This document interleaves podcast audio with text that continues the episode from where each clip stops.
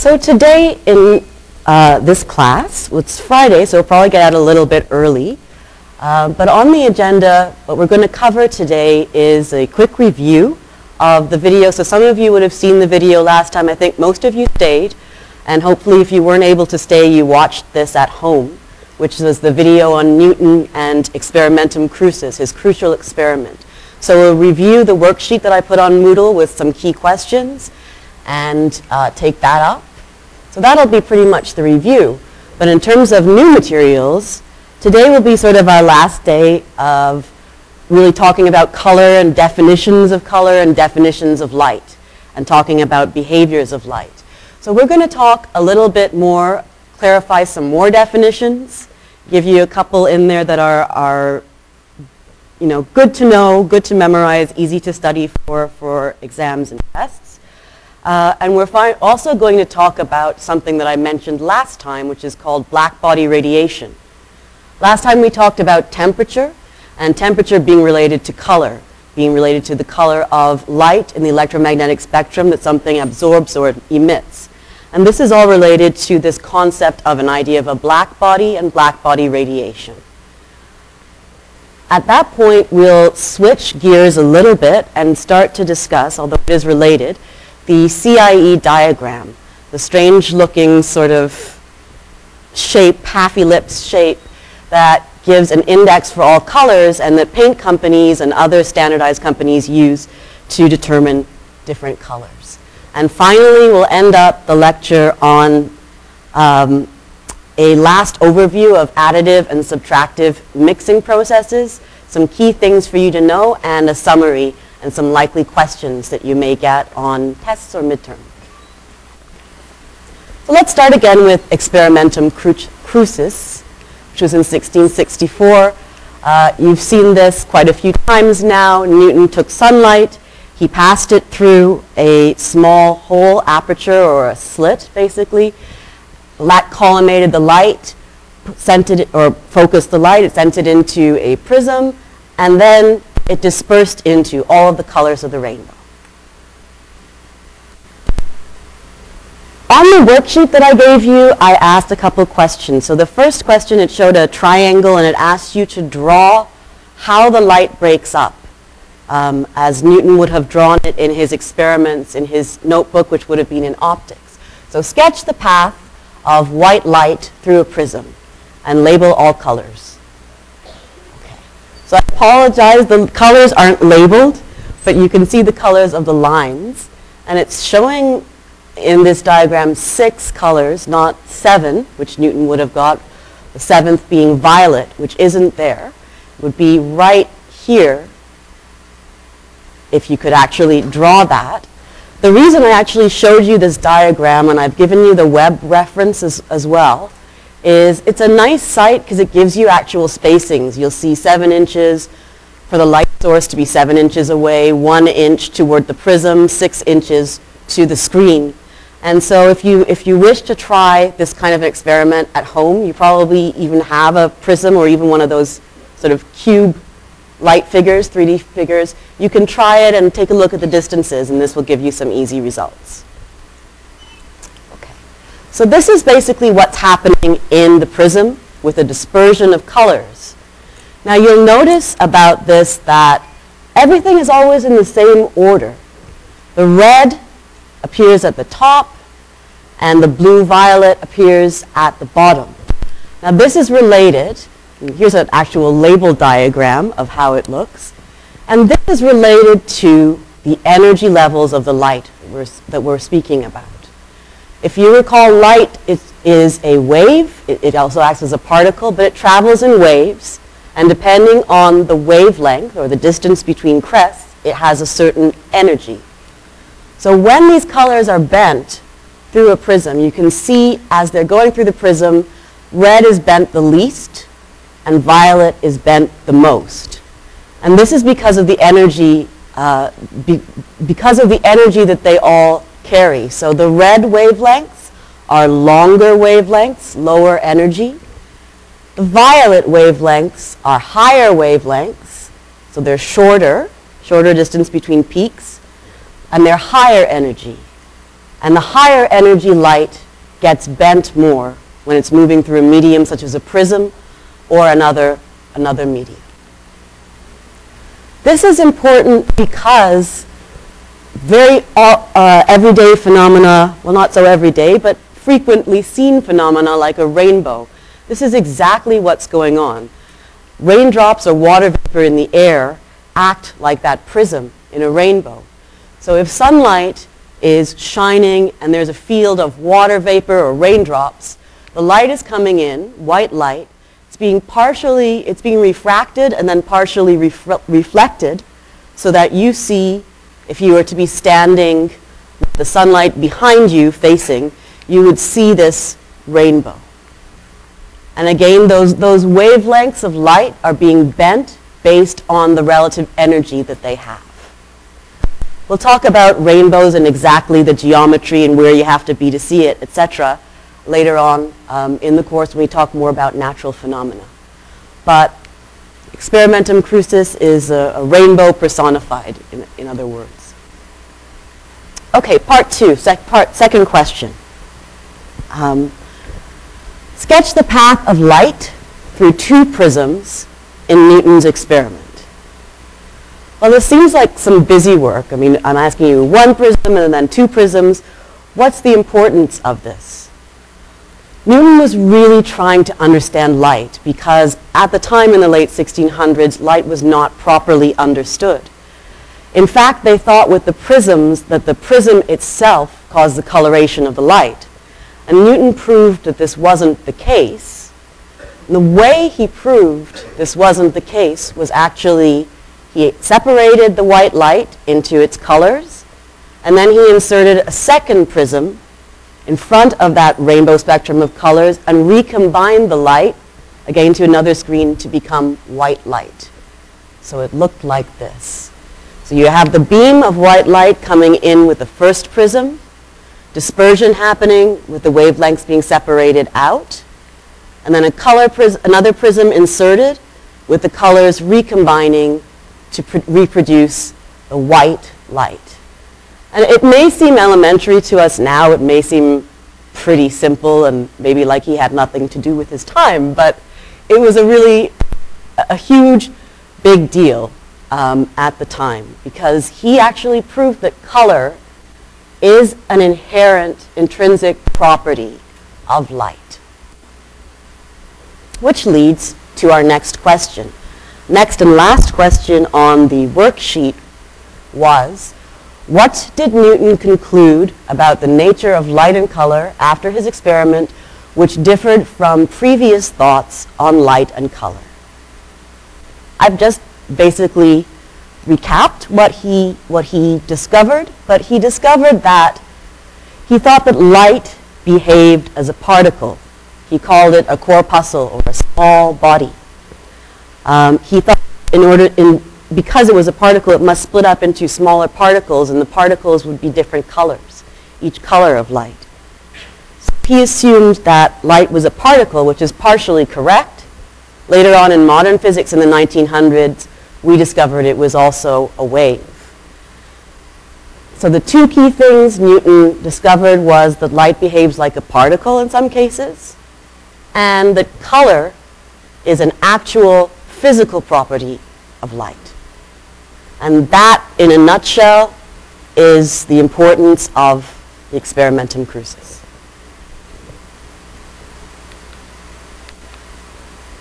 Okay, so let's uh, turn to our devices, and I'll, I'll ask you just a couple of review questions. Okay, I'll give you a couple minutes to, or a minute to log in.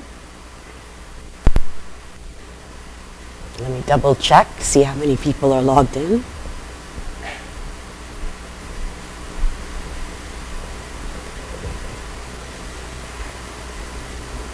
Okay, we got sixty, that's good. Okay, so I'm going to proceed to the question.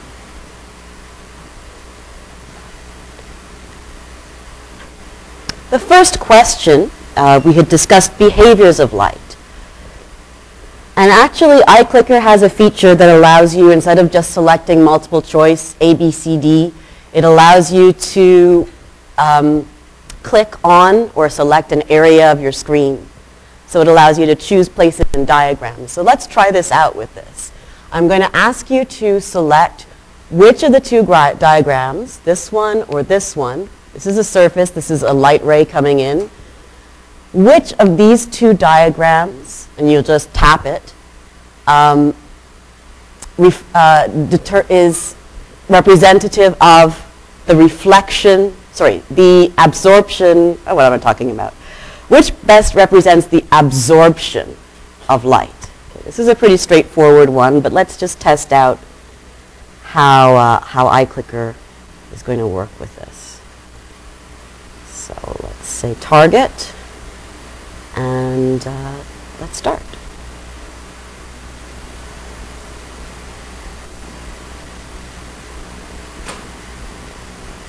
Okay, you can see that.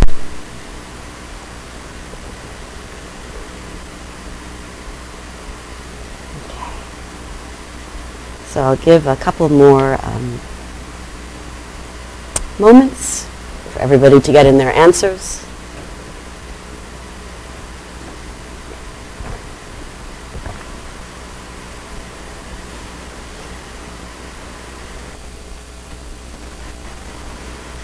Oops.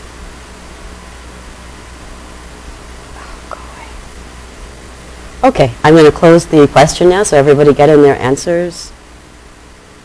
And the correct answer is indeed this diagram here.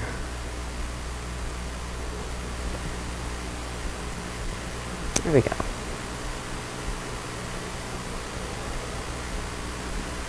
That's pretty obvious, right? Absorption just simply means that the energy is absorbed.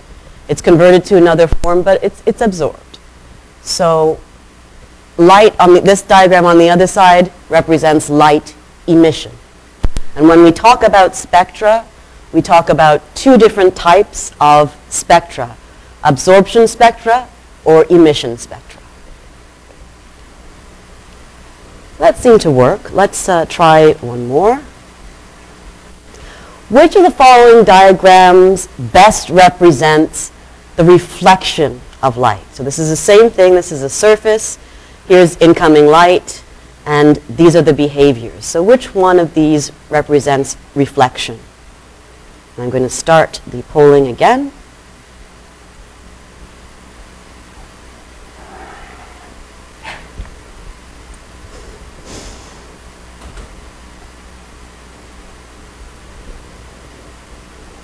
You know, it's early. We have to make the questions a little easy.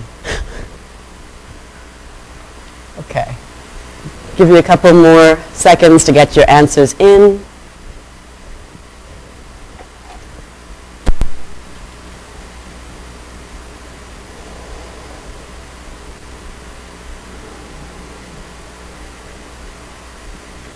So I'm going to close this now. And this obviously is the correct answer. Light is incoming to an object, and it is, this is total reflection. Sometimes there's partial reflection, like a half-silvered mirror. Some light passes through, some light is reflected. But in this case of this diagram, this is showing total reflection.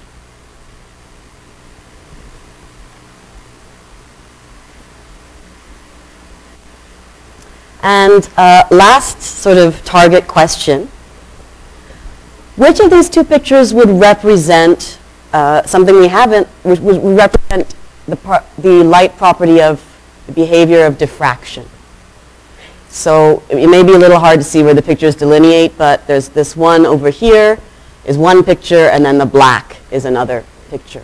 So which of these two is, uh, is representative of the diffraction of light?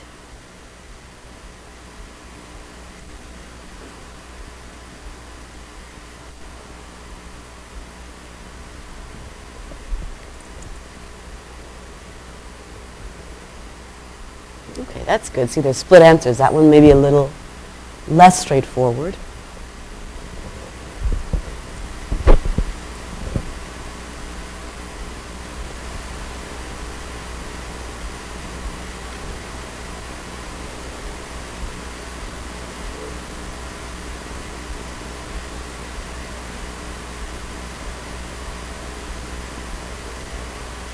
Okay. So last couple of seconds, I'm going to close this off.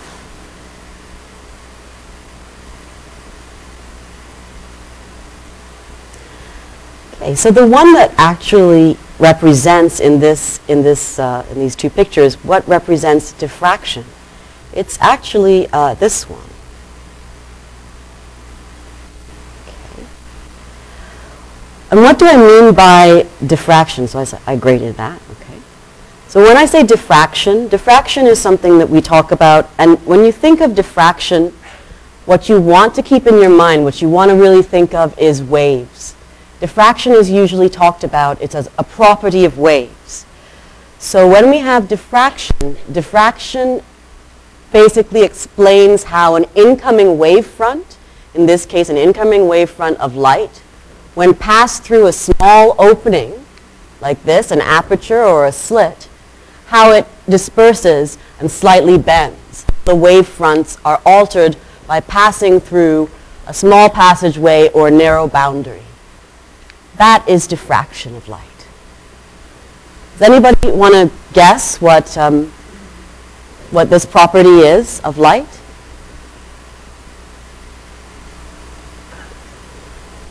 No guesses? Okay, so this is, this is actually the scattering of light. You can see that light is going in all directions. And when we talk about scattering, there are many different forms of scattering, and you see scattering in the atmosphere all the time. Scattering is when light basically is scattered in all directions off of small particles. So for example, dust or aerosols, which is small particulate matter in the atmosphere, scatters light quite a bit. Um, and we'll see some natural phenomenon that shows scattering. And in fact, scattering is one of the principles behind why things like lasers work and, and differential lasers for sensing chemical constituents of things. The light is scattered in different ways, and from how it's scattered, we can tell what chemical or element is present.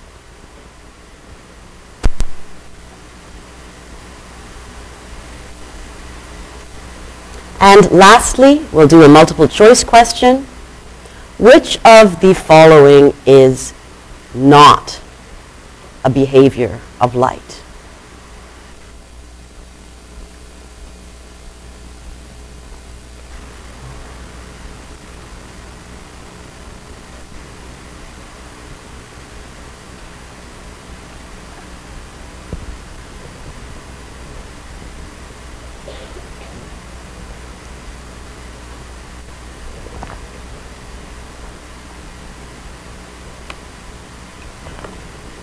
Okay, last few seconds to get in your response.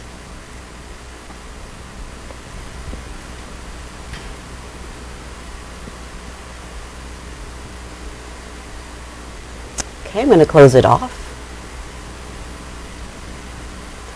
And in terms of grading the results, let's grade it. That is correct. C, consumption, uh, is not something that we talk about as a property of light, although light can be absorbed by surfaces. If, if light goes in and doesn't come out, we call that absorption. And it's not just going in and not going out, because if you remember energy and the law of conservation of energy, the law of conservation of energy says energy can neither be created nor destroyed, but changes from one form to another.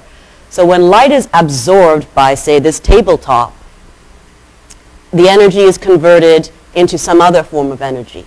So usually that's heat.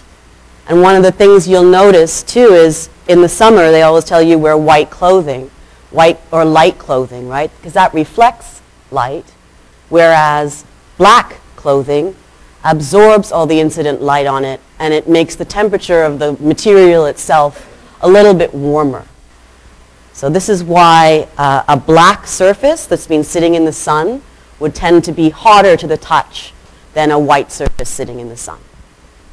The light's absorbed and converted to heat energy.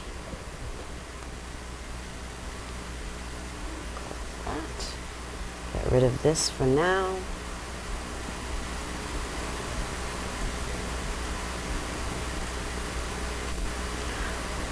I think you've seen this everyday behaviors of slide um, of light slide uh, for both previous lectures.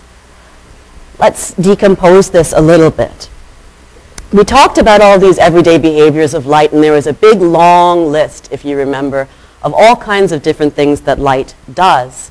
But what is important to remember when you're trying to keep this in mind, to learn this, is that light really, when it's incident upon an object, can do one of three or a combination of any of three things. So light does one of three or any of three things, which are, it's either absorbed, which means the light going in, it goes in, the object absorbs it and converts it into some other form of energy. It is potentially reflected. So you can see these sort of specular highlights. When, when people talk about specular or specular reflections, that means like a highlight, an area where light is bouncing off. And reflection is the bouncing off of light. So light can be reflected. The red light is reflected back into your eye. Or lastly, the light can be in some manner transmitted through the object. So an apple is pretty opaque, and you don't see the light, is, the light isn't transmitted through the apple. But in other cases, like in the prism, or like slightly translucent or transparent surfaces, the light is transmitted through it, either completely straight in the way that it came in, or bent by a certain angle, just as in the prism, where all the colors were bent and dispersed. And this gives rise, these absorption, reflection, and transmission gives rise to all of the other properties, behaviors of light that we talked about in the previous lectures. If you, let me move the iClicker cloud thing so you can see that. But if you're not, um, if you're not entirely sure what each of these things are, how you would define it, Uh, don't stress about this. We will be, when we talk about the appropriate phenomenon, going into each one. For now, there's a few that we're dealing with, a few that we've talked about so far. So let's go and uh, quickly make sure that we have the definitions concrete of those behaviors of light that are important to us at this point in the course. Nope. So much for transmission of light. Okay. So reflection. Reflection is probably the most straightforward, easy one. There are different modes of reflection. Things can be partially reflected, like in a um, police interrogation kind of center where you'd, you'd have the person who can see one way through the mirror. It's partial reflection. And things can be totally reflected. So all of the light that hits the object bounces off. That's just, that's reflection. Refraction, well, think of the word fraction. Fraction means parts, and refraction is bending. It's a change in the path of the light as it crosses a boundary or it passes through some sort of different boundary. So for instance, if it's passing through the raindrop and being transmitted into the air, there's a certain amount of bending or refraction that occurs in the light. Dispersion is kind of similar to refraction, but dispersion is a phenomenon that we get when we have the colors separating in a prism. So dispersion is the spreading out or the breaking up of visible white light into its constituent colors, into its distinct wavelengths. Diffraction, that was the diagram that we saw with the wave front coming in. Diffraction is how a light wave is basically spread out by passing through a, a small opening, an aperture, or a slit. If you uh, recall, um, probably, I think it probably would have been covered in, in grade ten physics, but there's the famous double slit experiment of light, which showed the dual wave particle nature of light, because what had happened was light was passed through two slits, and it basically passed through both of them simultaneously. So we knew it couldn't be a particle, because if it was a particle, it would go through one or the other. But it worked as a wave. So diffraction, when you think of diffraction, think of the double slit diffraction experiment. Think of some opening and a wave passing through it. And finally, scattering, which was that other diagram that we showed, which was the black diagram with the rays of light coming out in every direction. Scattering is when a light ray is, is basically bent or scattered in all directions by some sort of particle, molecule, atom, what have you, aerosol. So these definitions are, you don't have to memorize them word for word, but as long as you remember what we're talking about and how it applies to the natural phenomena. um, I'm not going to ask you a definition word for word, but I could ask you something on a midterm like, what's the difference, in a multiple choice format that is, between, say, scattering and diffraction. So these are, these are good things to keep in mind. And then finally, divergence. We haven't talked really about divergence yet. And divergence comes into play again when we have things like lasers. We talked about light as traveling in rays. It travels in straight lines, and you can see a light ray coming through the clouds. So a ray of light, if you think of a spotlight, if there were a spotlight shining down, it would make a circle around me on the floor. The divergence of a ray of light or a source of light is basically how wide that light source is, how wide the rays spread. So if I had a very diverging, a very thin beam, which would be diverging very little, it would have a circle around me like this. If I had an extremely divergent beam of light as a spotlight, it would have a bigger circle around me, much further out. And divergence is really, it's really quite important when you are when you're working with lasers. You don't want your beam to be too divergent. And we'll get into that later. So hopefully that all is somewhat clear. And of course, it doesn't like me playing with the iClicker. Okay. So now that we have our behavior definitions down straight, let's go back and talk about spectra a little bit. Because after all, spectra are the maps, the road maps, the fingerprints of every element and how it absorbs or emits light, how light behaves in its presence. So far, we have talked about three types of spectra. We've talked about continuous spectra, emission spectra, and absorption spectra. Continuous spectra, if you remember, I showed you some diagrams that have this full rainbow range of colors. So the study of spectra and spectral properties is called spectroscopy.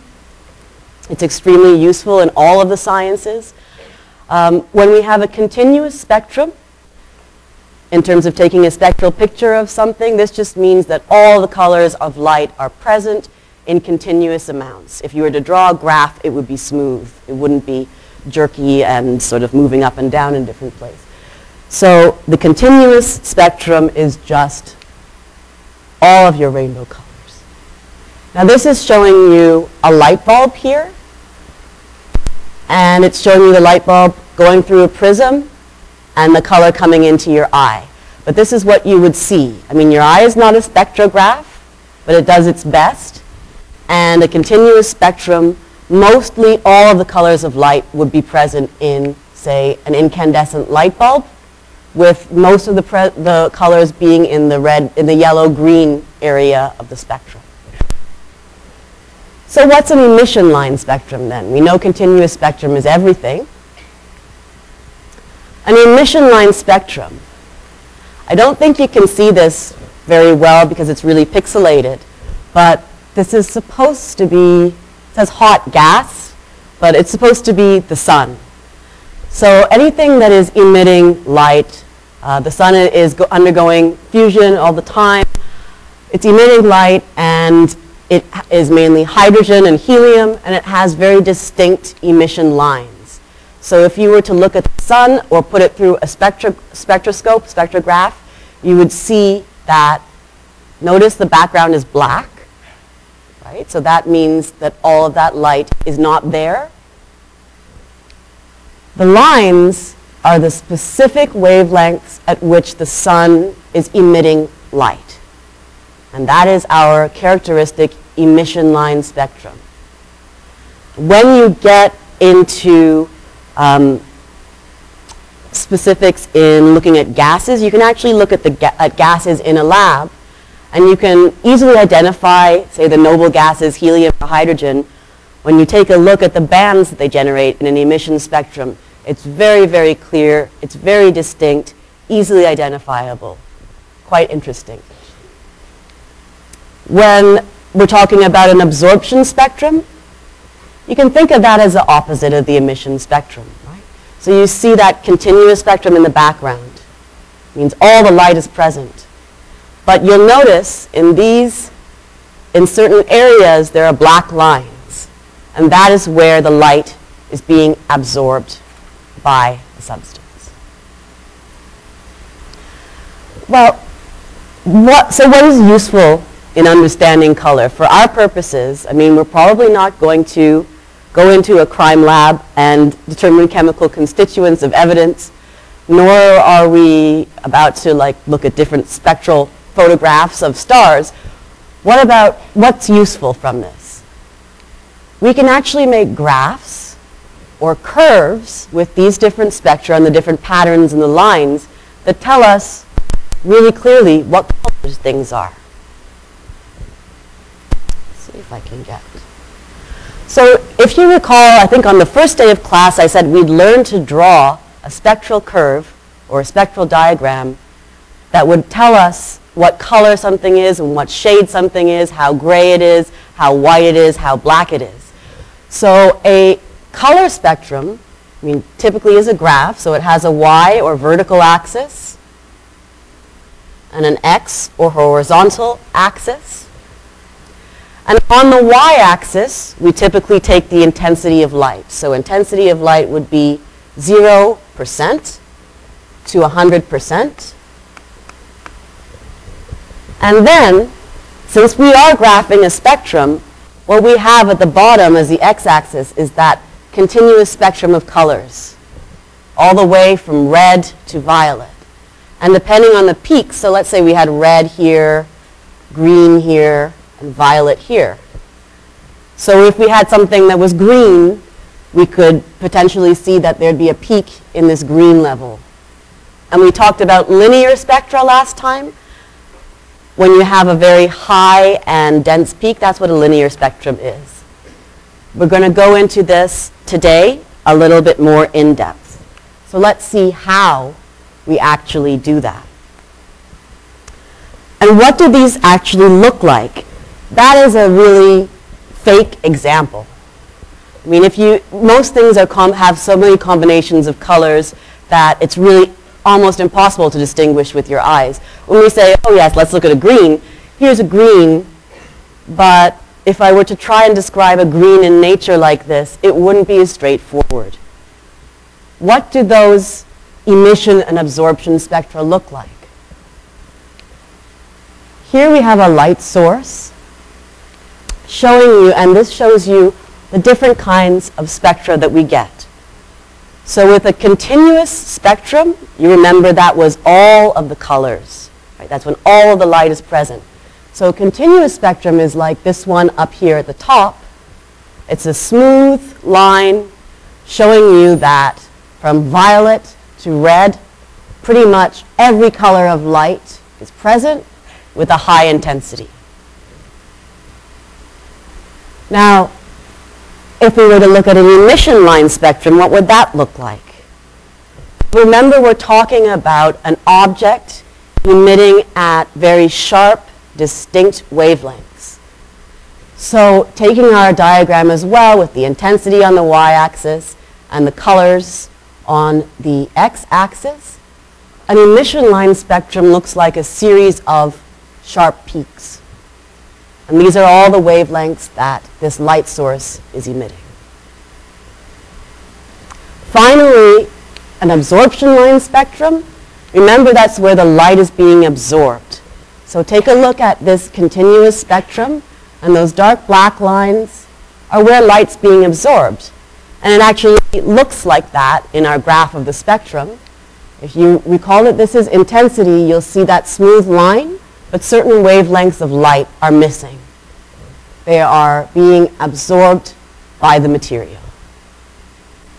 Is that, does that make sense somewhat? Okay, if it doesn't make sense, we'll clarify it a little further on. So I did a rough drawing on the board, but let's take a look in more detail about how we draw and read spectral curves. So as we said, we need two axes, a vertical and a horizontal axis, the x-axis and the y-axis. On the vertical axis, or the y-axis, we have the intensity of the incoming light. And there are different units, and often if you look at a textbook or you look at any spectroscopy materials, you'll see units of watts per steradian per, it's, it's very, um, the units just have to do with intensity. So for our purposes, anytime you see uh, a spectrum with strange power units, think of it just as intensity as a percentage from zero to one hundred percent. Next, on the x-axis, we have our wavelength. And I think I actually, I drew this backward. I drew it kind of um, moving up, getting shorter and shorter wavelengths. But a lot of the spectra that you'll see have the violet over here and the red over here, so seven hundred to four hundred moving down. It really doesn't matter as long as you clearly state which is which. So in this case, we have these colors moving this way with red at four hundred nanometers. If you remember that wavelengths are measured in terms of nanometers, so it's one by ten to the minus nine meters, so a billionth of a meter, and that's the length between crests. So we have red, violet, and so how would we draw something in this? Well, does anybody have any ideas how we might draw a, remembering what a continuous spectrum looks like, which is all of the light, how might we draw a very, very pure, pure white, bright white light source? Yes, exactly, exactly. So we have just a straight line because all of the colors are within the light. So you're getting all equal amounts of all colors and a very high amount. I've drawn the intensity to pretty much one hundred percent.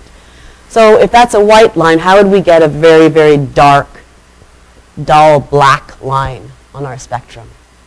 Remembering that black is the absence of all light. So we'd have, all the colors will be there, because it's just white at a lower intensity. So we will have colors, but it will be almost at an imperceptible, very, very low intensity. And finally, what might a medium, if we know that white is a straight line at the top, black is a straight line at the bottom, what would the medium, a medium gray spectrum look like? Want to just shout it? Yeah, in the middle, exactly. So that's pretty, that's pretty straightforward, right? That's pretty simple. So it gets complicated when things are, are composed of many different colors or when they have one dominant wavelength that kind of overshadows the other. Let's take a look at that. How would we draw a bright, pure yellow? So we talked about linear spectra. In my fake green spectrum over here, we have it being a peak. And the same is kind of true if you want to draw any color. Now most colors will be a mix of several different um, wavelengths of light. But if we want a really, really pure yellow, well, let's say yellow is around here, this line in wavelengths. And so we're going to have something that is uh, a very sort of steep linear uh, curve here, linear spectrum. So it's linear because it's singling out the yellow, and the curve is, is steep and thin. So that, that seems to follow. So when we will get into drawing more gray-like colors, what if you wanted to make the yellow kind of a muddy yellow, muddy yellow-gray? How would this be different? Yes. You could put it towards green a bit. Um, remember that we talked about different um, properties of color. And we said that there are three ways that we describe color. Hue, which is just the color it is, like yellow, green. But we also have saturation, which is how pure the color is.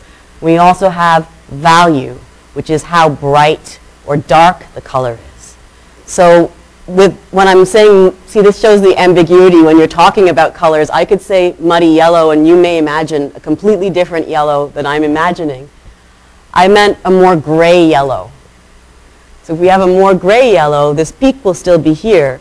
But instead of these edges of the graph being down here with zero intensity, it'll be more like a medium gray. So it'll start like this, have the peak, and continue with a medium gray over here. Okay. Before we get into drawing different kinds of spectral curves for different colors, uh, we have to understand a little bit more about the relationship between the electromagnetic spectrum and temperature. And this is something that we call black body radiation. So, so far in the course, I have talked about uh, a color that kind of is loosely related to a temperature. That's true, but that's not all of it.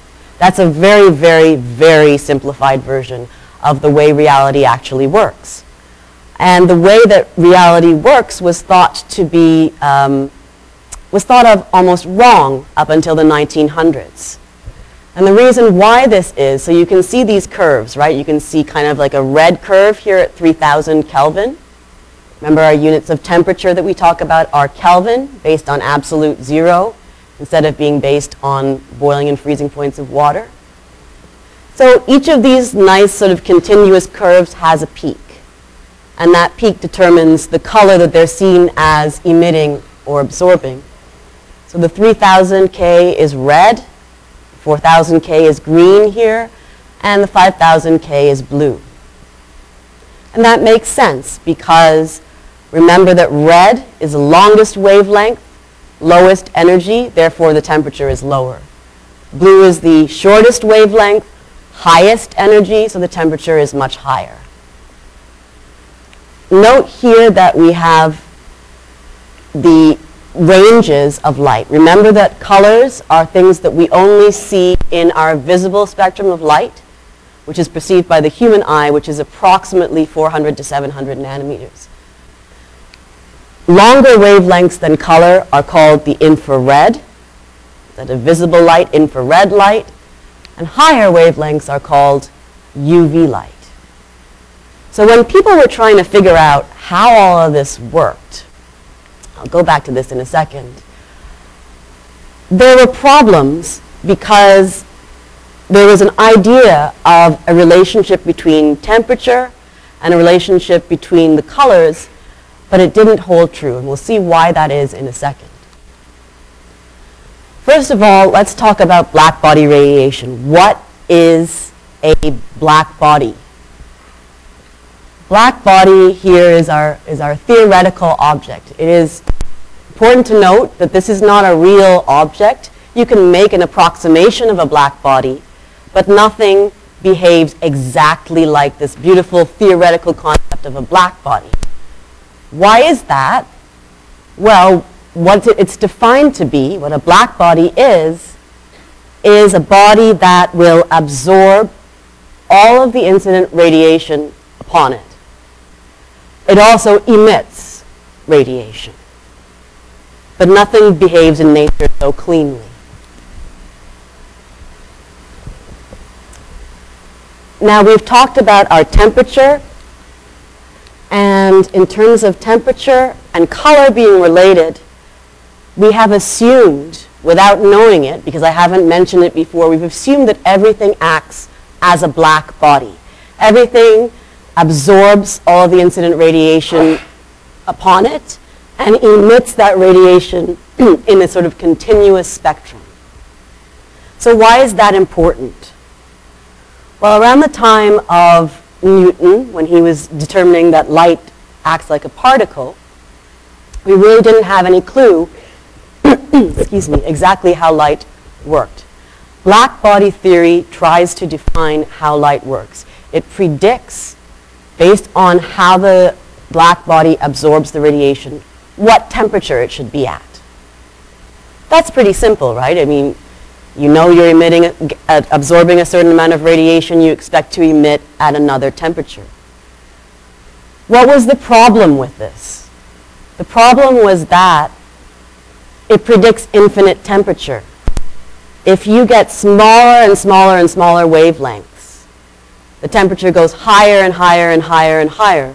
So if you had something really small, like nanometers, you'd expect the temperature to be off the scale. And we know that this doesn't actually happen this way in nature. And the reasons behind that are kind of complex. But let's take a look at these curves once more. As a human being, typically our body temperature is about thirty-seven degrees Celsius, that corresponds to three hundred ten degrees Kelvin.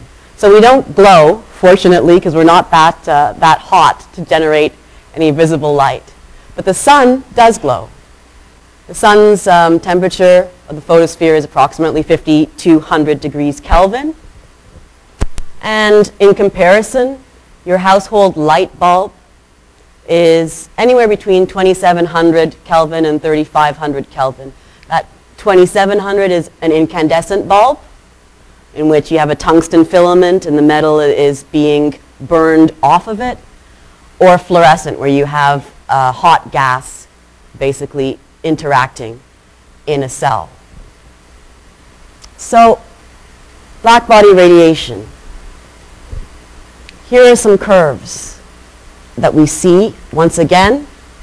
But because we thought light acted like a particle, it therefore must be continuous. It must have a continuous spread of energy and temperature relations, which meant as you went to lower and lower and lower wavelengths approaching zero, you'd get higher and higher and higher and higher and higher values, typically, of that power. And that does not happen. As you see, so everything in the U V, that area where we have really small wavelengths, it predicted that the U V temperatures would be insanely high, and that was called, it didn't fit with, with life and life experience, so the theory was obviously wrong of how light behaved, and that was called the U V catastrophe.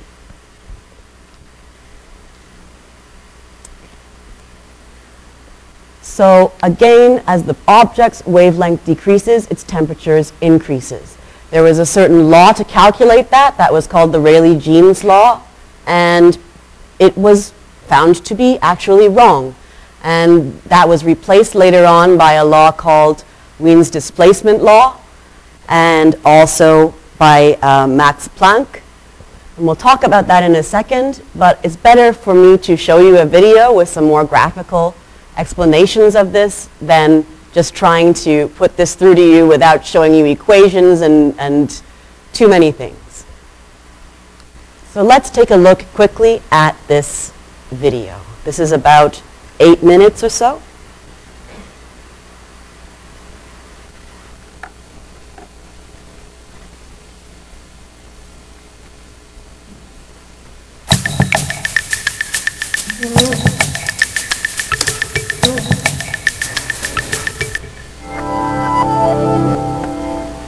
Here's a question that's plagued physicists for centuries. What exactly is light? When we talked about this earlier, we came to the conclusion that light is a wave, which it is, or at least light behaves like a wave when you use it in certain experiments. So for most of the nineteenth century, it seemed like the question had been settled. Physicists agreed light is a wave. Then new discoveries made them start to question that. They started getting more and more clues that light could also behave like a particle, which led to the strange concept that light was both a particle and a wave. This kick-started the development of a little something you might have heard of called quantum mechanics.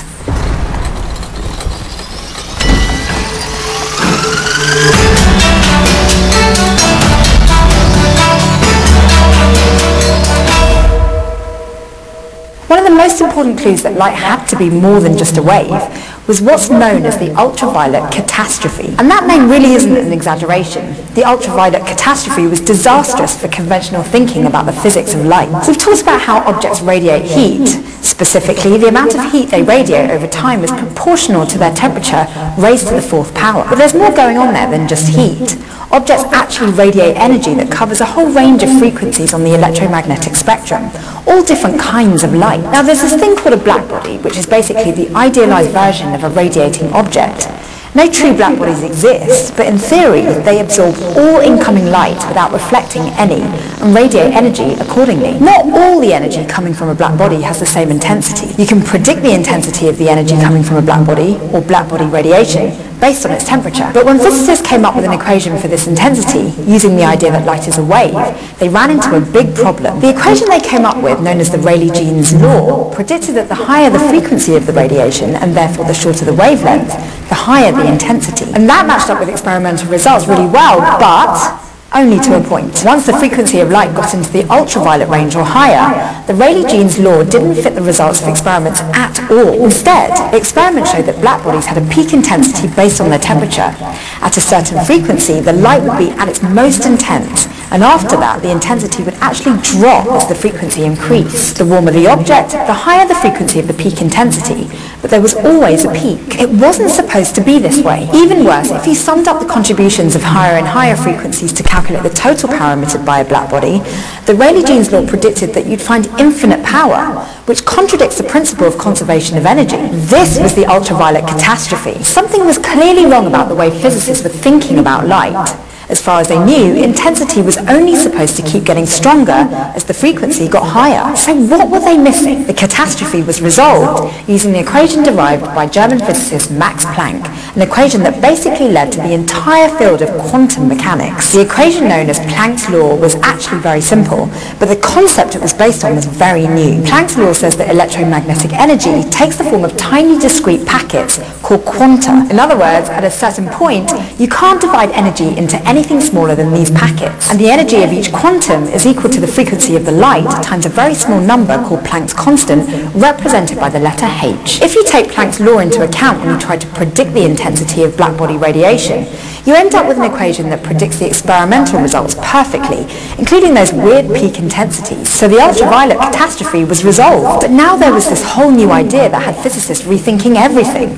Energy could only exist in discrete packets, quanta. Before, physicists thought energy was a kind of continuous flow, but it turned out that at a certain point, you couldn't divide up energy into smaller amounts. And our old friend Einstein played a big part in reworking physics using this new information, and he won a Nobel Prize for it in nineteen twenty-one. Einstein argued that light energy traveled in packets that we now call photons, which would essentially make light behave like a particle, which was weird, because remember, there had been lots of experiments that showed that light behaved like a wave. But Einstein suggested a way to prove whether light travelled in these discrete packets, an experiment involving the photoelectric effect. The photoelectric effect describes what happens when you shine a beam of light on a metal plate.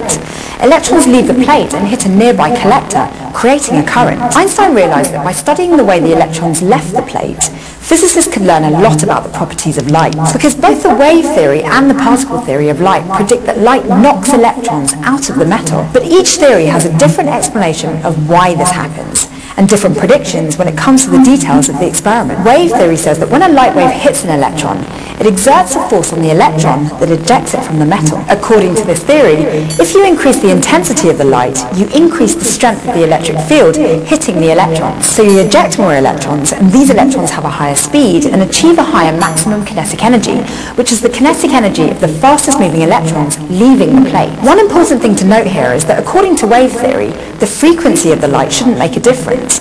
Only the intensity matters. Particle theory, on the other hand, says that electrons get ejected from the metal when they're hit by individual photons. The photon transfers its energy to the electron, which pops out of the metal, and the photon is destroyed in the process. But there's a minimum energy that the photon needs to transfer in order to get the electron to overcome its attraction to the metal and pop out. That minimum energy is called the work function, W zero. If the photon has less energy than the work function, then the electron won't go anywhere. But if the photon has more energy than the work function, then some of the photon's energy will be used up to tear the electron away from the metal, and the rest will give the electron kinetic energy. And some electrons will be more strongly attracted to the metal than others. But the electrons with the maximum kinetic energy will be the ones that took the bare minimum amount of energy to separate from the metal. So according to particle theory, we can say that the energy of the photon is equal to the work function W zero plus the maximum kinetic energy. And the energy of the photon is also equal to Planck's constant times the frequency. This equation tells you that if you increase the frequency of the light, the maximum kinetic energy of the electrons should increase accordingly. And if you go below a certain frequency, F zero, where Planck's constant times F zero would be equal to the work function, then you're not going to eject any electrons at all. This means that increasing the intensity of the light increases the number of electrons ejected, but it doesn't affect their maximum kinetic energy. So if you want to know whether the wave theory or the particle theory is right, all you have to do is try a few simple tests. Is there a cutoff frequency below which electrons aren't ejected from the metal, no matter how long you wait? What happens when you raise the frequency higher? And when you increase the intensity of the light, does that affect the maximum kinetic energy of the ejected electrons? Turns out there is a cutoff frequency, and the higher the frequency is above the cutoff, the higher the maximum kinetic energy is of the electrons. And sure enough, increasing the intensity of the light only affects the number of electrons ejected. It doesn't change their maximum kinetic energy. The results of all these tests with the photoelectric effect match up with the predictions of the particle theory of light. So photons really exist. Light travels in discrete packets and behaves like a particle. But what about all those other experiments that showed light behaving like a wave? Well, the thing is, light can behave like both. In certain circumstances, it can behave like a particle. In others, it can behave like a wave. This is called the wave-particle duality. When it comes to the physics of the very small, your intuitive understanding of the world just doesn't apply. You can't describe things like light using the concepts you're used to that work on a larger scale. When you're trying to explain something totally outside the way you've directly experienced the world, you're going to run into some brain-bending physics. And the discovery of Planck's law, along with the idea that light energy traveled as discrete packets, turned into the foundation for the concepts and equations that we use to analyse the behaviour of the very small. And the field of physics which studies how quanta behave is what we call quantum mechanics. Today you learned about the ultraviolet catastrophe and how it was resolved by Planck's law. We also talked about photons and how the photoelectric effect proves the particle nature of light. Finally, we discussed the wave-particle duality. Crash Course Physics is produced in association with P B S Digital Studios. You can head over to their channel to check out a playlist of the latest from amazing shows like P B S Space. Okay. She talks really, really, really, really fast. Okay, so we did talk about, uh, that, that's the ultraviolet catastrophe. Um, I was looking for sort of a video that was a little bit more graphical, but that was one of the best ones that I could find, because without sort of knowing the history and, and knowing all the modern physics that goes into that, it's a difficult concept to explain. Um, we will be talking, don't worry about all you need to know for this course. If I'm asking you in tests and questions, I'm not going to ask you about um, the Rayleigh-Jeans law, what that was, and Planck's constant, and et cetera, et cetera, et cetera. Uh, just know that the basic relation that existed in terms of light and temperature, the way that, that energy and temperature were related in the early nineteen hundreds turned out to be wrong.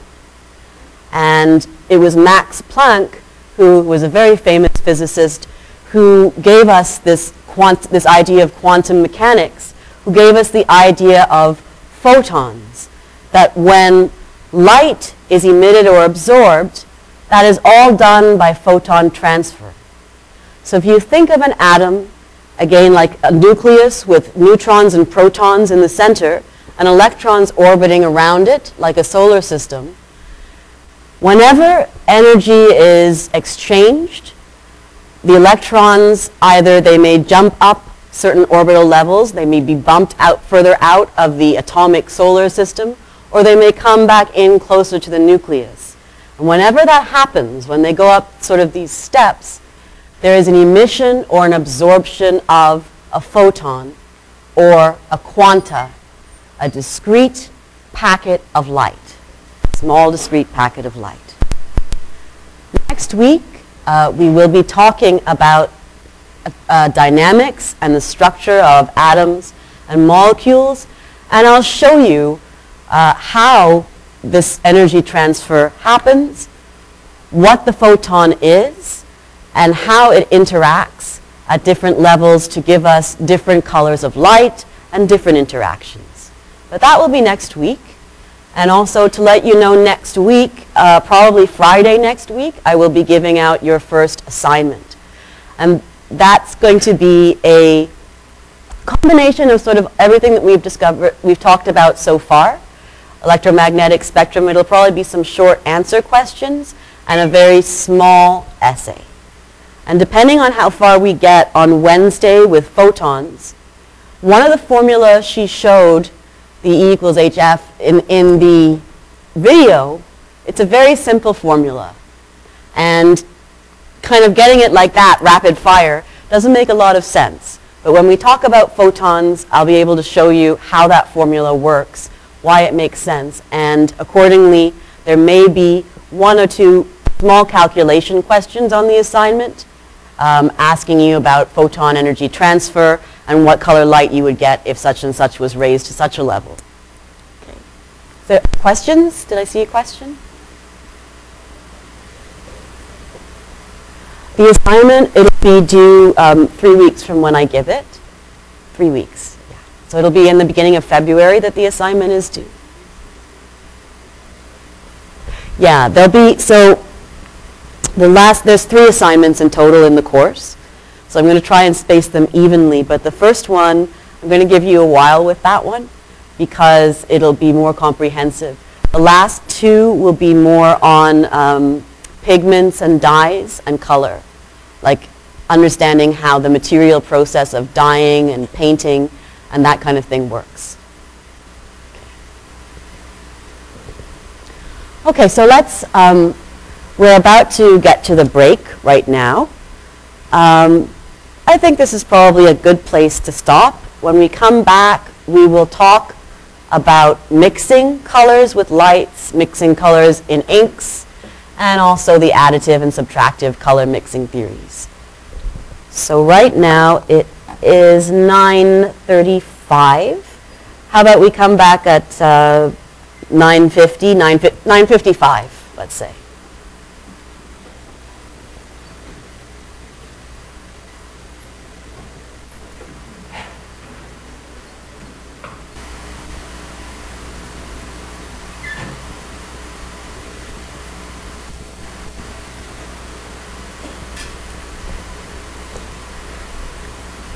So we had a, a thorough talk about behavior of lights, black body radiation, and to wrap up the light color sort of unit and the definitions, et cetera, let's talk one last time about additive and subtractive mixtures, color mixtures. In order to really understand the additive and subtractive color mixture process, Um, we have to sort of understand the types of materials that you can associate it with. So when we think of additive color mixtures, remember additive is adding all the colors together to make white. When we're talking about mixing colors together in this way, we can think of additive processes, mixing processes as being done with light. So if you have lights and you mix them together, you add more and more colors until you eventually get white. Let's go take an, another quick look at how this works and what colors you can sort of create with that. So if we have a light source here, And the light source has, uh, let's see, let's say red, green, and blue um, L E Ds to create. Remember that a primary color is a set of three colors from which you can create all of the other colors. Now we typically use red, green, and blue because for our eyes, the cones, which are photoreceptors that detect color in our eyes, uh, are sensitive to red, green, and blue wavelengths. Okay, so let's look at, at this light source. If we emit, emit all of the light and just allow it to go onto our screen and a spotlight, we have a white light. That, that's pretty straightforward. If we were to do the same thing and take a filter that filters out all light, this is the filter here, we block the red, the green, and the blue wavelengths, and so we would get black. We would see nothing on our screen, or we would have a black kind of a pattern here. Now, if we do this with red light, let's say we allow, we have a red filter or a red gel. When you talk about lighting in a stage or at a concert, you often use uh, gels or like transparent bits of sort of paper to filter the light or change the light to be a certain color. So if we had a red gel and we, it's a red filter, and we let only the, the red through and block the other two, obviously we would get red on our screen. And the same is true of all of the other primaries. If we allow the green and block the red and blue, we would get green. And lastly, if we allow the blue through and block the other two, we get blue. That, that makes sense. All right, so let's take a look at what happens when we have other combinations. If we're doing additive mixtures and we let green and blue through and block the red, remember that we had um, secondary colors. Secondary colors were colors that you mix with primary colors, but that can, can also mix and combine with the primary colors to give you tertiary colors in the color wheel. Our primaries that we use are red, green, and blue, but in the additive system, this is the case. In another system, in the subtractive system, the primaries that we use are different. The primaries are cyan, magenta, and yellow. But it's interesting, you mix certain toge- things together in equal amounts, like green and blue, and you get cyan. So that would be your blue plus green filter, or your cyan filter would be a cyan gel, and you get, with blue and green, cyan light. The same idea if you combine red and blue light, block the green wavelength, you have magenta. And finally, if you block the blue wavelength and only allow the red and green, which is kind of counterintuitive, although it's probably one of the first color mixtures they teach you, is red and green is yellow, we have yellow. Okay, this is all, again, this is all straightforward. This is, remember, this is additive mixtures. We are adding two. And what's actually happening with these two mixtures? When we talk about an additive mixture, our eye gets the multiple wavelengths of color. So in this case, our eye would receive the red and green wavelength. And it's our eye itself that combines these two colors to mix the yellow. It's a process that happens in our brain, mixing the yellow. In a subtractive process, the process of mixing is external to the eye. The mixing actually occurs on the surface. And we'll, we'll discuss that a little bit more in a moment. All you need to know for lights, lights are always additive. You add more and more light, you get white in the center, and then you add the primaries together, and you get the primaries actually for the subtractive system, which is kind of, of interesting. So blue, green, and red, combinations of those give you yellow, magenta, and cyan. And the way that you know that this is actually true of the subtractive system, if you've ever played with paint or played with Photoshop or um, I think it's GIMP for Apple users, you can invert the colors of an image. Let's see what happens when we invert the colors of the additive image.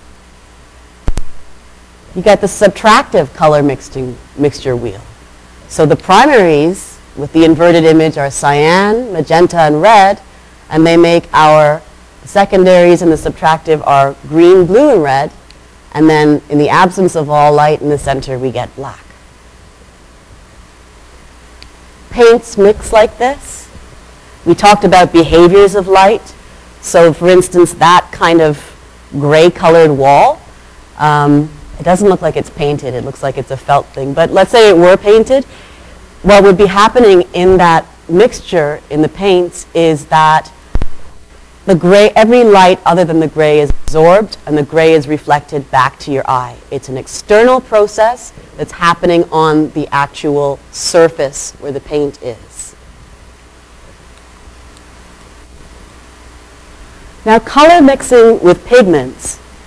When I say pigment, I simply mean something that gives chroma. And chroma is analogous. You can say chroma is color. So a pigment is something that you use to give something chroma. So ink, paints, dyes, these are all pigments.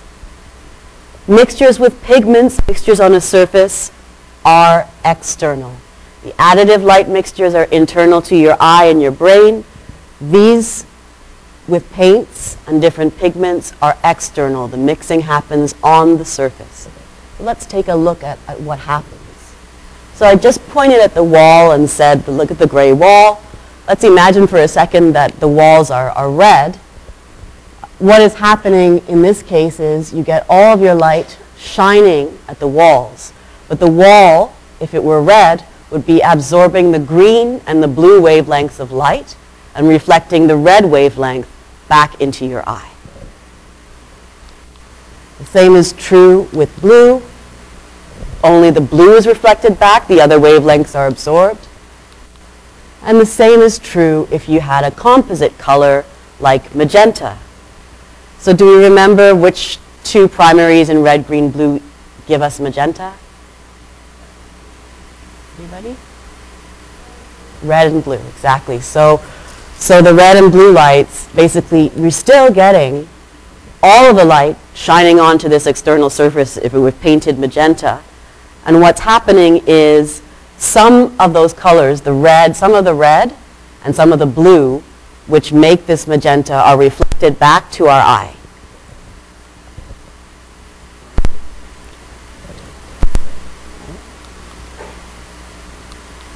So we have a specific magenta hue in this case, but how do I know that the magenta that I'm seeing is the same as the magenta that you're seeing? I mean, it's one thing to describe a color, and I think we saw that when I was saying, how would you make a muddy yellow uh, a little while ago? I could describe a color extremely differently than you would. We could use different words for it, and probably in our mind's eye, it would be a completely different color. So this creates a problem.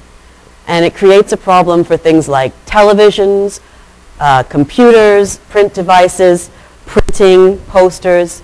If we can't have any good fidelity in representing the color that we see, then we wouldn't have any good image representation at all. So how do we fix that? We fix it by specifying specific values for all of the colors. So this specific hue of magenta would be specified by a series of number values. And those would be universal and consistent across all of the devices that we use, so that we can actually create a realistic color, uh, picture of colors in our world. How do we do that? Well, one of the ways is, I, I decided, I thought about giving you an assignment. In previous years when this course ran, one of the assignments was using Photoshop. But Photoshop is a great program. Unfortunately, you have to pay for the license. It can be pretty expensive. So I didn't want you to have to run out and buy Photoshop just for this course. You can actually do this quite easily and, and look at color values with your built-in, if you have a Windows uh, machine, Paint program. If you have a Mac, uh, GIMP. This is Paint. It's kind of old. It's archaic. We probably don't use it very much anymore. But if you go to choose a color, you will see that you have this sort of color system, which has, again, a continuous spectrum, right? It has all the spectral values. Now, if you remember with color, we talked about the three properties that we use to define color. We said that is H, S, V. Hue, saturation, and value. We'll take a look here. If you can actually read that, it's a little hard to read, but we have hue, saturation, and L U M, lum, luminance, luminosity. Luminosity is just a measure of value. It's another word for value. So value, luminosity, and um, brightness are all used interchangeably. What do we notice with this? Let's select red for a second. Notice that over here we have a listing of our primaries. The computer is using series of red, greens, and blues to represent all of the colors that we can see, which is also how your T V tends to represent them. You have red, green, and blue pixels that combine to make all of the colors that we see.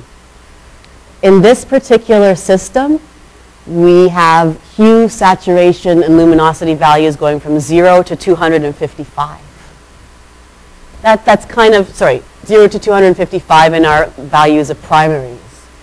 So if we wanted to make, let's say, magenta, it would be pretty easy to think about how to do that, right? We, we just know that red and blue are magenta, so let's increase the red and blue to two fifty-five, two fifty-five, and have the color, the um, green be zero, and then you'll get a magenta. So let's actually imagine cyan. Cyan is green and blue, and as you can see in this example over here, the red is zero, the green is two fifty-five, and the blue is two fifty-five. And that's the color we had.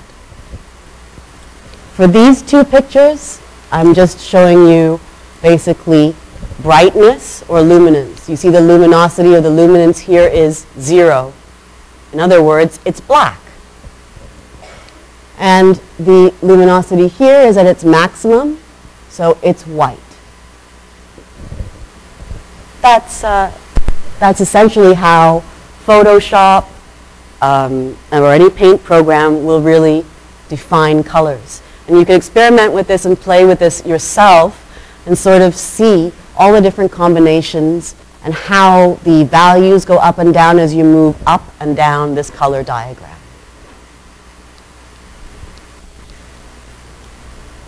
So let's take a look at color mixing. Let's go back to mixing with pigments. We saw the computer and how the computer does it. What if we wanted to mix paint? What if we wanted to get a really good representation of a color we saw in reality? For instance, I'm not sure what you would call this color. It's kind of like gray, blue, something. Again, how do we classify this color in a standard way? And how do we specify exactly how much of each primary goes into making this color? That is where chromaticity diagrams come in. If you were to go to, oh geez, sorry, I've just remembered I probably, I think I stopped recording. Let me just double check. No, I'm recording, I'm sure I am. Okay, all right, recording. Sorry about that. So again, you can see that just characterizing color by names, by descriptive names, and using adjectives doesn't really do us any favors. This is a paint company um, sort of legend of all the different colors they have. But for instance, like purple cow and pansy lavender, uh, sure, whatever. Um, That, that would not mean much to you. And it certainly won't mean much to a computer or a device trying to really represent things realistically. So why classify colors? So that we can have consistency and realistic representation of colors that we see in reality. And we do it for color matching, and we do it for things to be aesthetically pleasing. When I say we, who, who does this? Who universally classifies color? Well, people from all walks of life do it, um, artists, scientists, engineers, manufacturers, paint company executives, et cetera. Not executives, but paint companies do this as well. So there is a body called the C I E, or the Commission on Illuminance. It's French, Commission Internationale uh, d'Éclairage. And uh, they, in nineteen thirty-one, developed a system which can assign and specify any color by a series of values. Let's take a look at how that works. So now that we have the red, green, and blue primaries, this is called tricolorism. Three colors, red, green, and blue. That also corresponds to the cones in our eye, red, green, and blue. So we want to match a value for each of these three colors. And this is a tri-stimulus. It's called a tri-stimulus value. We rely on these kinds of things to, to represent things in a clear way. And now that we know that devices do this, can the eye actually distinguish all colors? No, it can't. It has a certain limit. I mean, it can only distinguish maybe about, I think it's six thousand hues. The rest of it are just so subtle that your eyes cannot distinguish it, and certainly so subtle that a computer and a device cannot distinguish it. And that's, again, where this color chromaticity diagram comes in. And let's see why. To match colors, people did a lot of experiments in terms of creating a realistic hue. We start out with the three primaries, red, green, and blue, and try and match combinations of those to get the color we want, in this case, yellow. It's a little bit darker. It's not like a pure yellow that you'd expect these colors to combine to form. So how do we specify it? Once we start with our primaries, we just add additive mixing. We keep adding and adding and adding until we reach the desired amount. That would be nice if it were so straightforward and simple. It is not. Sometimes it seems almost impossible to get the right values. So when they were doing color matching experiments, what they found is, let's say you wanted to make this shade of yellow, they tried and tried and tried to add all kinds of different combinations of red, green, and blue. Nothing worked. Nothing gave them the exact shade that they wanted. There's a reason for this, and the reason goes back to spectral graphs. Remember our spectral graph that we have on the x or horizontal axis, our wavelengths, wavelengths going in this case from four hundred to eight hundred, so going from red to violet. And then on this scale, we have intensity of light. This blue corresponds to this blue spectral peak. This green corresponds to this green, and the red corresponds to the red. What do you notice about this graph? It's a little strange, knowing that our zero of the horizontal axis is right here. There's an area here underneath going into the negative values for red. It's almost like subtracting red. And what was found is that to really mix a color properly, sometimes you have to go into the negative values of the primary color. So it's equivalent to subtracting red to get this mix. Well, how do we actually do that? We add that bit of red into the color in the first place. And I'll show you what, what I mean by that in a video. This is our chromaticity diagram, which you will probably recognize from last time. The chromaticity diagram, just so you know, has everything from red to blue, all the wavelengths going up and around the outside, the perimeter of the chromaticity diagram. You see this triangle? This triangle will be explained in a moment in better detail in the video, but this is a triangle.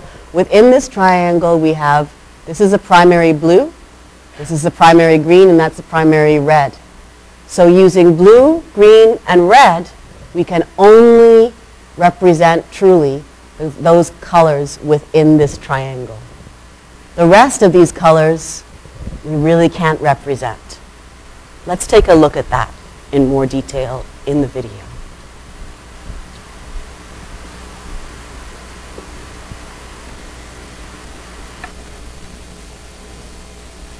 And this guy doesn't talk as fast. Note in the diagram, there is a region where the red line goes below zero into negative territory. It turns out that not all colors can be matched by red, green, and blue primaries. In this region, a certain amount of red has to be added to the target color before it can be matched by a blue and green mix. Here in the spectrum, you can see that is in the blue-green region. So what does that mean exactly? Here again is our color matching lab, showing the color to be matched is cyan at five hundred nanometers. No combination of the red, green, and blue primaries we have chosen can be added together to make this match. So in this case, we have to make a change in our setup. We have to move the red line so that we add some red to the test color. Yes, that's a surprise, but that's how this is done. Adding a bit of red changes the test color, bringing it into a region in which it can now be matched by the appropriate amount of red, green, and blue. The amount of red that had to be added to the test color is considered to be in the negative range. That may be confusing at the moment, but it will make more sense by the end of the video.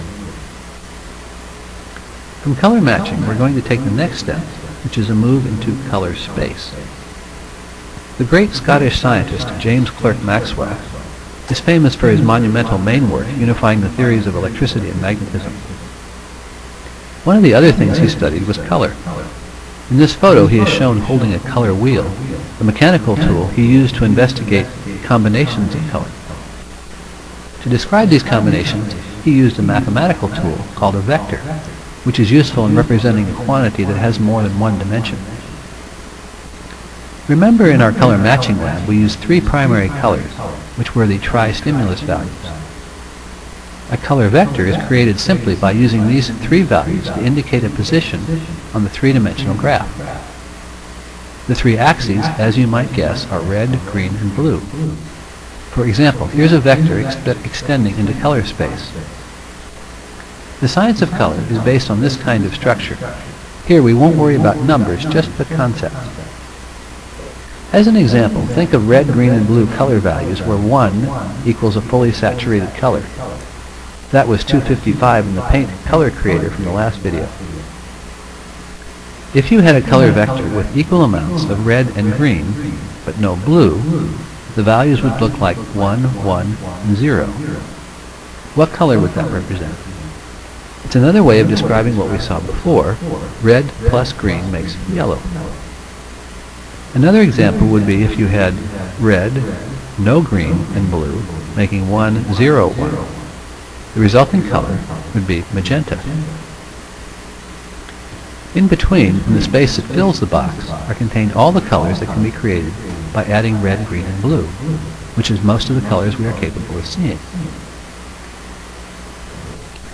And as a reminder, if you mix equal amounts of red, green, and blue, making a one, one, one vector, you get white. Now the box that represents our basic color space has three dimensions. It is nice in concept, but awkward in practice. It would be easier to use if we reduced this to two dimensions. That's easier to do than you might expect. Here is how it works. We're going to make a plane that goes through one unit on each of the axes. It forms an equilateral triangle. Anywhere on this plane, the sum of the three values is one, so this is also called the unit plane. At the end of this section, you will see how mapping the tri-stimulus values onto the unit plane is quite a useful way to represent color. Here we are showing the vector for an intermediate color as it pierces the unit plane.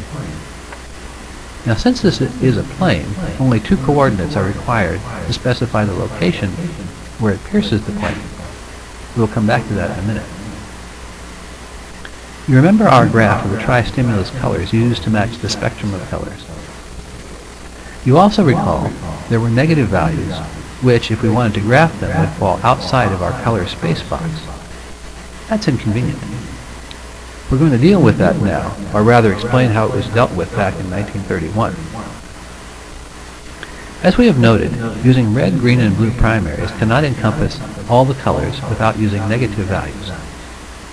Further, there is no set of three real primary colors that can do that job. To solve this problem, a group of very clever people invented an imaginary set of primaries, naming them X, Y, and Z. These are imaginary colors that do not actually exist, but that doesn't matter. Since everything is based on numbers, they could do something called a linear transformation, a way of rescaling the numbers to make the graph behave in a more convenient fashion. Here is the transformed tristimulus graph.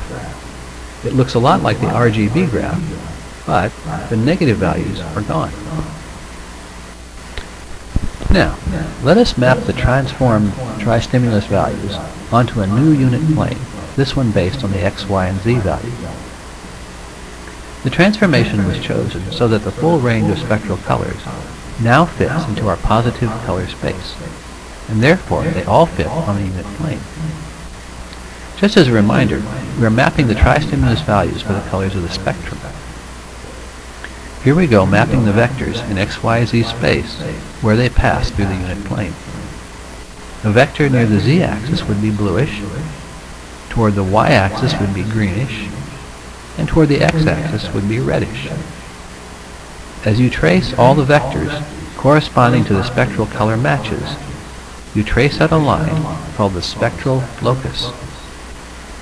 In other words, that line corresponds to the colors of the spectrum mapped onto our color diagram. Contained within this border is the full gamut of colors we are capable of seeing. This color map is called a chromaticity diagram. Here is the diagram presented in two dimensions. Instead of being an equilateral triangle, it is graphed as a right triangle because it is easier to work with. The position of any color is defined by two values, X and Y. The third number from the tristimulus values is used to represent luminance. Let's take a closer look at the diagram. The line around the outer edge represents the pure spectral colors with their wavelengths labeled, going from blue on the lower left to green around the top, then yellow and red on the lower right. The line across the bottom crosses through a range of purple colors, mixtures of blue and red that are not in the spectrum, which is why there are no wavelengths labeled. Here is the chromaticity diagram with all the colors filled in. Contained within the figure is the full gamut of colors that we can see, all neatly specified by two numbers, X and Y. This model was defined in nineteen thirty-one by the International Committee on Illuminance. These are the clever people I mentioned before. The initials in French are C I E. The full name of the color map is called the C I E Chromaticity Diagram. Because there's so much going on with the C I E diagram, we'll cover a few features here. More are covered in a separate video dealing just with the diagram. You remember that white was created by the addition of equal amounts of all colors. In this case, equal amounts occurs at X equals one-third and Y equals one-third. This is called equal energy white and is an important reference point. We will look at more whites later on. Specifying color that everyone can agree upon is one of the main purposes of creating this system. Let's pick something practical. The color of red in a stoplight is specified by the Institute of Traffic Engineers to have these color coordinates, putting it in a region of highly saturated spectral red. In fact, here are the entire color specifications for traffic lights showing the allowable range for each color choice. Now, if we want to mix two colors, labeled R and G in the diagram, if they are in equal amounts, the resulting color will be at the midpoint of the line connecting the two colors, with one in the green region and one in the red. The midpoint color, turns out, is yellow. The same works for the combinations we showed in the additive color mixing, red plus blue and green plus blue. Another item. Take a point on the spectrum. In this case, take blue at about four hundred seventy nanometers. Make a line through white, and where it intersects the spectrum on the opposite side is its complement. In this case, yellow at about five seventy-five. Another way to view this is that adding blue and yellow together makes white, a property of additive complementary colors. Now let's go back and look at the primaries that were chosen to create the original color matches. The wavelengths were seven hundred nanometers for red, five forty-six for green, and four thirty-five for blue. Connect these dots, and what do you have? The only colors that can be made using these primaries lie within this triangle. Okay. So that was kind of a, a longer explanation.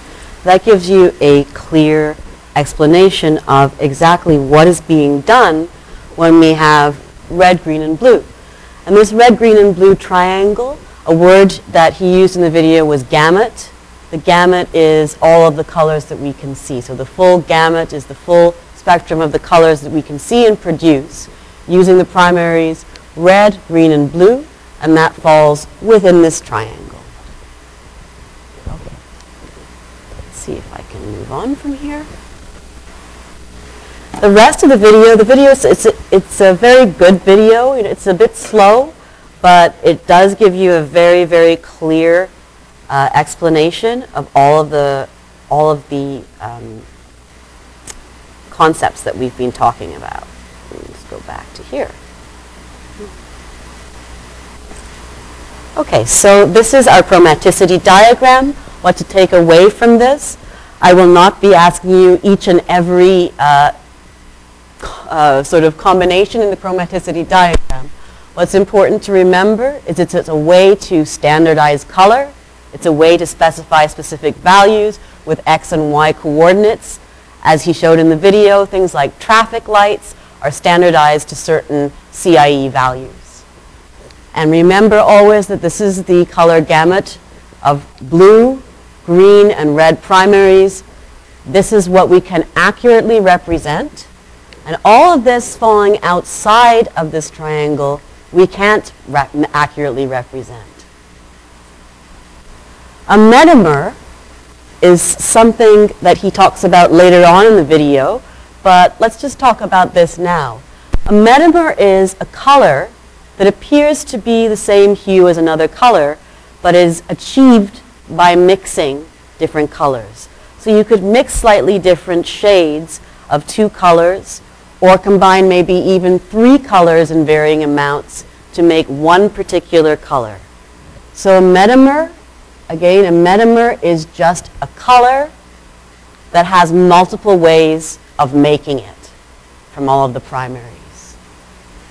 So color appearing identical to another one by eye, but when you actually mix it to get the colors, there's different paths at which you can u- use to arrive at that color. Additive color mixture theory. We've talked about this quite a bit. So let's just go over, finally, um, the final points of additive color mixing theory. Please don't stress and don't panic. You'll see that these slides, the last couple slides I'm going to show you, have quite a lot of text on them. They're, they're busy slides. But all of this text is sort of what I've been saying, and so you don't have to be frantically writing down notes. The text is all spelled out instead of us having a textbook. This is the purpose of these last few slides, so that you can read and remember this when you go home and take this to study. So let's quickly um, summarize additive color mixture. So additive color mixture happens with light. It's, ha it's mixtures in which the eye and the brain internally mix the wavelengths of light to create the color that you see. The theory is reliant upon several key ideas of light and mixing of light. We talked about black body radiation and energy being emitted and relating to certain temperatures. All of this is also related to the wave-particle duality nature of light. So our colors that we see in our eye and brain, just as the computer or the T V screen is only able to produce a certain gamut or triangle of colors, the receptors, the photoreceptors in our eye, the cones, which we're going to talk about again in future lectures, have a peak sensitivity wavelength for each of them. they themselves have their own sort of gamut, their own triangle, which they're limited to produce these kinds of colors in. So this is what I mean about the text. Lots and lots of text. But the main points are, remember that additive is add. You're going to add the colors. The more you add, the closer to white you get. The spectral curves of the light sources may be different. This is what we called metamerism, metamers, colors that are formed in different ways but look the same. So you can have spectral curves that are identical to one another for two colors, or they're different, but you still get the hue at the end that comes out to look the same to us. Uh, we've already said about mixing of colors being the cones in our eyes. And when we do additive color mixture, a key point is, remember this spectrum. We had zero intensity to one hundred percent intensity. If we are mixing different colors additively using the spectrum, it's just a combination of curves adding and adding and adding. So the intensity gets greater. So when you have an additive light mixture, the intensity always ends up being higher. It ends up being brighter than the colors by themselves alone. We can predict additive mixtures as well, again, by using this kind of a spectral diagram. Uh, there's many different ways to arrive at a certain kind of hue, but let's take a look at how we would actually predict. So in the addition of the colors, I've just said it's going to be brighter, it's going to be a higher intensity, but we do cap the intensity at one hundred percent. And finally, let's take a look at how we do this mixing using spectral curves, and how just by looking at a spectral curve, we could predict what kind of color you're going to get. So let's, let's look at this. You can see the spectral diagram, the spectral curve, blue, green, and red on the x-axis, intensity from zero to one hundred on the y-axis. So in this case, we're really just mixing two colors. Green at a peak, and red. These colors are obviously the different two colors that we're mixing, the red and the green. The black line is a kind of a summative line that we get as we join these two together. So if you had an additive mixture and you were to add these two curves together, you could denote it as an additive line going like this, or summing together the two peaks. And we can do that because the red and the green peaks are close to each other. They don't have much separation. And in our eyes, the cones don't have much separation. So it comes out kind of like a big blob. But what would the, what, what would the resulting color of that be? It's red and it's green. Yellow, yeah, exactly. So that's, so this is what we call, you know, the metamer effect. Is that this spectral curve, it looks different from this spectral curve. But we're mixing two colors, and this indeed is going to be yellow. So they're both equivalent ways. The black curves, which are the summation of the individual red and greens, these are both equivalent ways of basically telling us what this addition will give us. And again, these two peaks can be combined because you notice on the x-axis, they're close to each other. They're beside each other. We can actually combine them because, as well, the cone receptors are beside each other, so it's not a big difference. We can combine them this way. And I'll explain that a little bit more in a moment. What about this? We had the ones close together, the green and the red. In this case, we've got blue at one end of the spectrum and red the other end of the spectrum. Those aren't adjacent, they aren't together. And the cone receptors, which peak at different wavelengths, um, really have a hard time with the, the different contrasts. So we don't really put them together. Let's take a look. What do you think that this mixture would be if we're doing additive mixtures? Blue, yeah, magenta. I heard magenta. Exactly. So this is magenta. So in this case, you know how I said that the peaks were adjacent? In this case, the peaks have a wide separation between them, and we do not join them. So we have this black line of two peaks. There is a reason for this, and we will get into that more when we do the anatomy of the eye and how the eye perceives color. But the reason is you have three different photoreceptors that basically are sensitive to red, green, and blue. They're sensitive to peak wavelengths, and they also operate by playing off contrast of one another. So additive color, when we go back to additive color finally, here's our additive color primaries, red, blue, green, mixing to create the secondaries, and adding all to get white.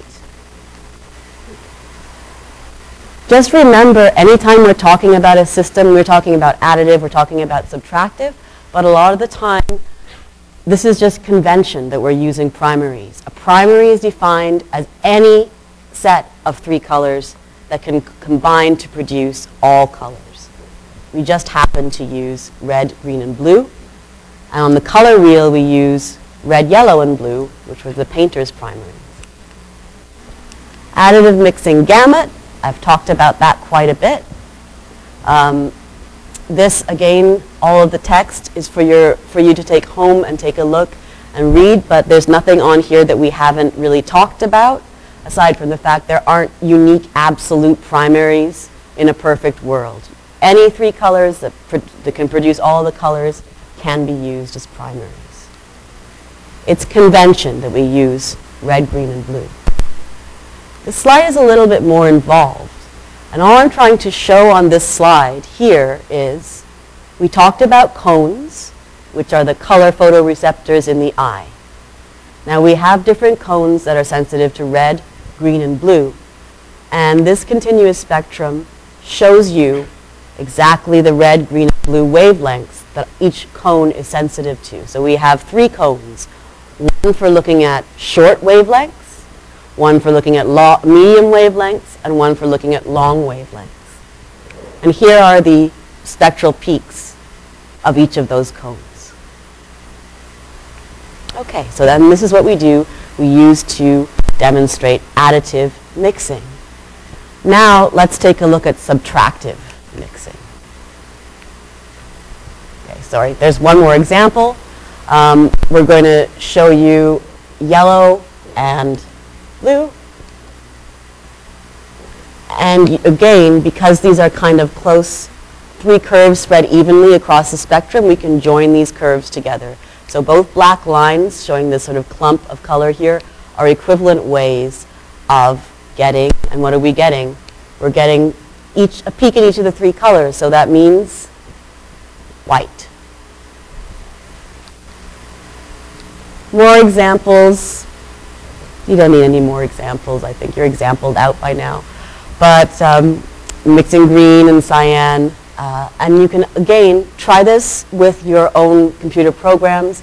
Take a look at the green, red, blue number values, and you can see which kinds of colors that you can mix. So just remember that the maximum intensity is one hundred percent. There are lots of inconsistencies in mixing together additive colors. Um, there are true profiles, there are false profiles. The fact that we have all these different receptors in cones makes us perceive it differently. And we'll talk about that a little bit more when we talk about cones. Key to remember is all of our colors, all of our spectral curves are approximations of the true color. So subtractive color mixing theory. Remember, we're talking about absorbing light, things like paints, things like pigments. And when we have the subtractive color mixing, you get sort of the absence of light, and you have the surface absorbing the light. It's not really a great system in terms of representing colors truly. It is a one-size-fit-all attempt, basically, at predicting surface mixtures. We can pre try and predict these basically by looking at curves again. And when we look at curves, instead of the addition of those curves for additive mixtures, we'll be subtracting those color curves. But first, a note on substance uncertainty. When you're trying to predict something, if I painted this red and I painted, say, the blackboard red, it may look slightly different because of the chemical interactions occurring. So because of what you're actually painting on and the mixing happens externally, you have inconsistencies. And that is all that surface uncertainty talks about. It also talks about the fact that you can illuminate something in a different color light. And that's what uh, one of you had asked about C R I values um, in film. The C R I value really, I, as I understand it, speaks to the ambient light. So if you light something in blue light, something that's blue is going to look kind of black. It's, it's going to change the color that you perceive. Subtractive primaries are cyan, magenta, and yellow. We have different responses with our rods and cones. Subtractive primaries can be defined in these ways. So at the top, the reflectance curves are here what we want for our optimal paints. The second column here is showing our responses with our cone sensors, the short wavelength, medium wavelength, and long wavelength sensors. And finally, the last is the perceived colors and how it combines, how different our paint colors are from what our eyes can see, from what our actual perceived colors are. Quickly to do a, a short example on how to combine, sorry, how to subtract subtractive color mixing curves. Um, there aren't any perfect primaries. We use cyan, magenta, and yellow, but they can't create all the colors, as we've already seen in the additive system. And let's try and predict some subtractive mixtures. But that's going to be hard because of the surface effects and because of the ambient light that's shining on something. So remember that the mixing, in this case, happens externally, and what you see as reflected is the color that you will see in your eye. Subtractively mixing red and green. Okay. Here's the green, here's the red, and since we're subtractively mixing, the curves subtract and give you this black curve. So only these mutually reflected wavelengths are left behind, these in the black curve, that give you a, a sort of a peak between the green and the red, and what we see is a really muddy brownish black. It's going to be darker than the original colors. We're talking about reflectance here as opposed to intensity. Remember, we're talking in an additive color mixing about intensity of light coming in, and now we're talking just about reflectance from zero to one hundred percent. Here's another example with cyan and yellow. It mixes to subtract and give you this peak in the red color. Again, it's going to be a really dull, dull red because you're losing reflectance. These curves subtract and you have a very sort of smaller area under the curve where you lose the reflectance and you're going to see darker colors. So finally, if we summarize all of this, what are the takeaway points that we want to know? So the additive mixtures applies only to light. Subtractive mixing applies to pigments. It's something that's done externally. With additive mixtures, the mixing happens internally. It happens in our eyes, and the rods and cones making, the cones making sense of all of the different colors, and the brain getting the messages is what allows us to see certain colors, whereas in subtractive color, the mixing happens externally on the surfaces. Your eye and your brain are not interpreting anything for the wavelength directly reflected into your eye. It's easier to predict additive color mixing, as you saw. And remember that the additive color mixtures, when you add colors together, they get brighter and brighter. because you get more and more intensity capped at one hundred percent. Subtractive mixtures, not so easy. It depends on the surface you're mixing on, and it depends as well on the primaries, which aren't so great, cyan, magenta, and um, yellow, to mix every kind of color. So all the wavelengths, when we're mixing two colors in subtractives, subtract. So you typically get darker, duller, uglier colors.